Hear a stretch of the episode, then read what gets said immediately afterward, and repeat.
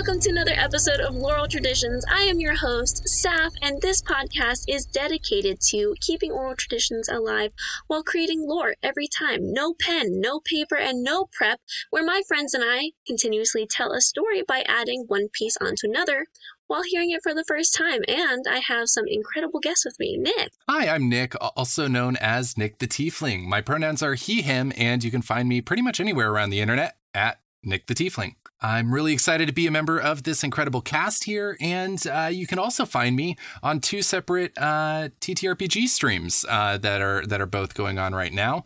The first one is Let's Get Wild Mounts, a uh, as I play Ekris, the Tiefling Paladin of Vengeance, on the Critical Bards Twitch channel.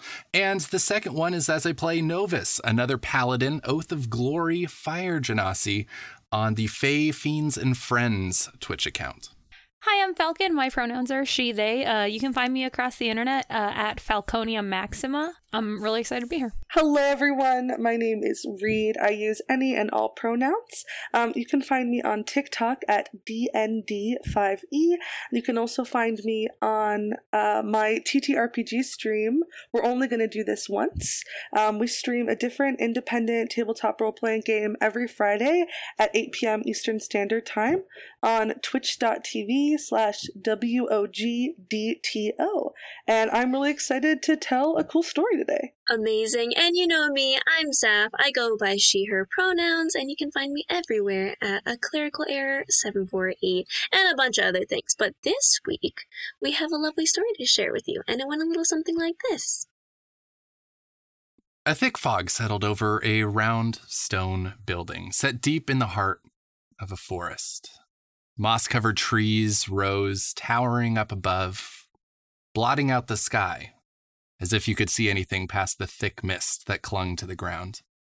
The outside was worn stone, covered in moss and lichens that grew along, stretching up 20, 30 feet up the side of this large, round building. Out of the center stood a large oak tree that grew, reaching out, creating a roof where one had existed a number of years before. Scampering through the boughs of the trees, one could hear the many little feet of forest creatures running to and fro, hiding their food for winter, looking for an afternoon snack. Who knows what these forest creatures were up to as they went about their busy days. One of them, a small squirrel with a large bushy tail, ran along the edge of this stone wall. Leaping from branch to branch of the oak tree, it began to descend, working its way inside of this large round stone building. It perched, staring at the inside, where a row of bookcases encompassed the entire inner circle of this building. The spines of books still sitting in their shelves, which were starting to rot, warp, and bend underneath the moisture and the age of this forest. The squirrel looked at its surroundings, staring, trying to decide where it might find the best place for an afternoon bite to eat. The squirrel slowly began to descend, making its way around the twisting trunk, leading towards a large rock that stood at the bottom the tree's roots branching over, growing almost like a net on top of this large boulder, piercing out of the ground, a testament to how long this library had been here and how long it had been in disarray. The squirrel sat upon the boulder, staring around, looking from which section it should peruse first. History, fiction, poetry, the different sections spun around the library like time on a clock. Any of them were available, but the squirrel had to decide where it would go first. The squirrel spent some time looking around the library, and in the end, it went back to the same spot that it always does. On the lower bookshelves of the inner circle, there was a collection of small books that didn't have many words, which was good because the squirrel's reading comprehension was negligible. but there were beautiful illustrations. And the squirrel pulled out one book that by now had very tattered pages as it looked in it every day. And it flipped through page after page of pictures of birds, tropical birds, birds of prey, chickens. All beautiful creatures that the squirrel envied. Because as much as as the squirrel could go anywhere it wanted to uh, through the trees, it was bound to the paths that nature had made for it. It could zip from branch to branch with, with no care in the world and leap here and there, but it always needed something to grab onto. And it desperately longed for the freedom of, of the skies. But all it really knew was this library and this tree. It closed the book, placed it gently back on the shelf, and looked up into the branches. Many of its friends were there, jumping about from place to place as they always did. But the squirrel wanted so much more. As the squirrel looked into the boughs of the branches and saw all of its friends, it was bittersweet. The sky was so close, but so far. And of course, the squirrel had many great friends, and they all liked the same things and went the same places, except for the library. Or at least he thinks that it's called a library. I don't know, wherever the books were, the squirrel thought to itself. And so the squirrel continued about its life, going to the trees, hiding its finds, and coming back to the round place with all the books.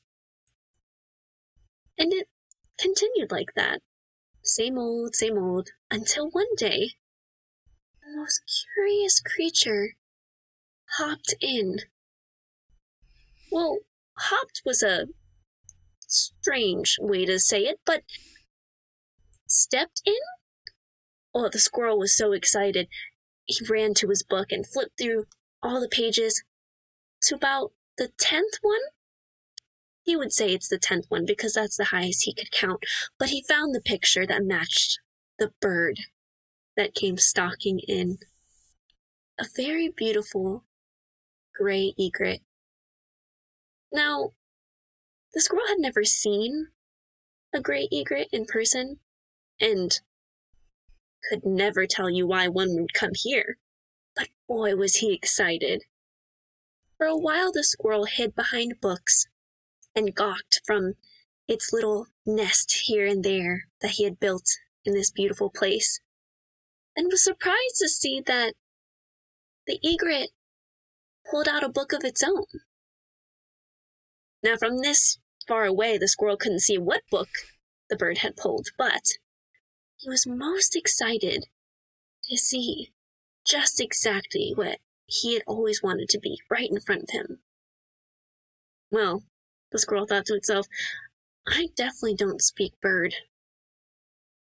Maybe we could still get along. And so, mustering up all the courage he had in his furry little tail, he crawled down the bookshelf, and very cautiously made his way to his possible new friend. Now, the egret had dreams of its own. While it could take to the sky and soar above everything as much as it wanted to, it missed the opportunity to work hard for it. The chance to start at the roots of a tree scoping out its path, figuring out which branches could support its weight, and scurrying up to the top. The egret's book illustrated small woodland creatures. And its favorite page was page number 12. Well, it thought it was page number 12, but that was as high as it could count. But on page number 12, there was a picture of a little brown squirrel with a bushy tail. It mused over that page for a moment, silently wishing, hoping that maybe one day he'd be able to see one in person. When a small brown furry thing caught its attention out of the corner of its eye, very slowly lifted its attention from the book, and there in front of him, like it came to life directly from the page, was a small squirrel with a bushy tail, staring back at him with the same wonder that he knew was reflected in his own eyes. The egret tried not to be scared, tried not to make any sudden movements for fear of scaring the squirrel, and the squirrel seemed to be doing the same. And very slowly, the egret turned its book around and used its beak to point to the picture. The squirrel scurried away for a moment, and the egret was scared he had messed it all up. But in a minute, the squirrel came back, pulling its own book with its own picture. The egret could see itself reflected in the pages, and suddenly it knew what it had to do. It slowly walked towards the squirrel and turned around, offering its back to the creature. The squirrel couldn't believe what was happening. This had to have been a joke, some cruel prank played by someone. But very cautiously, the squirrel scurried up on the back of the creature and grabbed on as the egret began to take flight amazing. That was such a lovely story. Um, now we've come to the part of the podcast where we kind of chit chat about it a little bit and uh, talk what we what we liked, what we we thought as we were going through it, and whatnot. But great job, guys! That was amazing. I love that so much. Um, Nick, did you have any kind of inspiration for this story, or did you just kind of go, I don't know, a library, and then fall from there? Uh, yeah, I was uh, pretty nervous going first. Uh, sure. Creating the setting of the story is um, wasn't as I don't know. I didn't think it was going to be easy, but it was still sure. a little more difficult than I thought it was going to be. Uh, yeah, all I went off was the uh, I have a bookshelf behind me. Uh, so I was like, well, let's see. Books are going to be central to this. I like the fact of giving it like a large space to happen in though so like mm-hmm. let's set this in the larger setting with this as like the focal point and kind of see where we go from here and then the rest of it just really was off the dome Good, good. I love that, especially when it's like, I don't know, I have uh, bookshelves in my room. I love that. it's great because that turns that bookshelf into a, like a bigger story. Um, and then after that, we had Falcon. So, did you see any of that coming, or like, what were your thoughts initially as you were ramping up to tell your part? Um, it was a lot of like, okay, squirrel in a library. I don't necessarily think the squirrel's gonna pull out a book about you know 16th century it's women's fashion and like start going through it and being like oh yes i did like that style corset on that woman there. Um kind of a thing. Um so something that uh, any any squirrel i liked i think would definitely get is, is pictures. So I knew it was like I was like, okay, is in a library was is gonna go to picture books, picture books, Ugh. and then honestly, like I think birds are really pretty, and I got a notification uh, that this game about bird watching is on sale. Good, Steam. Good. It's such a good game. Inspiration so, can come from anywhere. Um, it really can. And I was like, "We're we're going with this. This is it. This is what we're doing." Good. Um, I love that. I love how you guys pulled from like real life things off like as soon as they happen to you. Like, and I looked at something, so now that's in the story. Because that's like the whole point is I think that sometimes we overcomplicate things and we're like, oh, it's got to be this big, crazy something or another. And then it ends up being like such a fun story. Basically, I love how anything can become a beautiful story because I feel like a lot of times we make it into something like, oh, it has to be extravagant or crazy and it has to have all these just like intense, well thought out concepts, which is not wrong. It's a great thing. But also, my favorite stories as a kid were like the ones my mom used to make up right on the spot. And I think there's a lot of beauty and a lot of simplicity behind it as well, including getting like a quick notification that a game is on sale. And you're like, and that's in a story now. Cause I would have never known that had you not told me. So that's amazing. Yeah, check out Um, Wingspan. It's really cute. Amazing. Uh, love, love a good bird app. Um, I loved how you essentially solved our squirrel reading problem, Falcon, because in my brain I was like, I don't know, the squirrel can read, it's fine for me. But you, I love how you made it so legitimate. And you're like, no, I'm going to give him a picture book. And I was like, that makes more sense. That is more sense. Thank you for that. Um, and how he was in love with birds and flight. And that was so good. But Reed, you tied it up so well. Where did you, how did you pull that all together? Yeah. Um, as soon as Falcon mentioned like the the squirrel wanting to fly, I knew immediately it had to end with him in the air somehow. Right? Like it just seemed like such such a natural conclusion. Um and and and Saf, when you when you brought the the bird into the library, I was like, wow, what a perfect opportunity for these two um, unlikely pals to come together and and give each other the, the chance to to experience what they never got the opportunity to. I was really concerned when I brought up the bird wanting to fly that it was gonna throw itself like off the tree and like and like try to like jump to a, a branch that was a little bit too far for it. And I was like, well, we didn't establish that it was a flying squirrel. I guess we could establish that later on. Um, I don't know. It's like a but Shakespeare. I said that and I was just like, oh, he's gonna run up to the top of the tree or something and and just be like, I can do it, leap, and then it's gonna end. Oh no. You thought it was going to be like a Shakespeare ending where it's Romeo and Juliet style and everyone's perished. I was I it, it Oh, was one of those things where like it could have been tragic and I'm really happy it wasn't. yeah, it Oh, always, absolutely. for sure, it always surprises me where people take it. Also, shout out to Reed for doing a beautiful callback uh, to the counting concept. That made was my heart so, so happy. I love a good callback within a story, so amazing job. Um, guys, I think that wraps it up.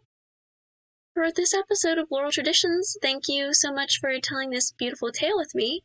This has been another episode of Laurel Traditions, a podcast dedicated to keeping oral traditions alive while creating lore every time.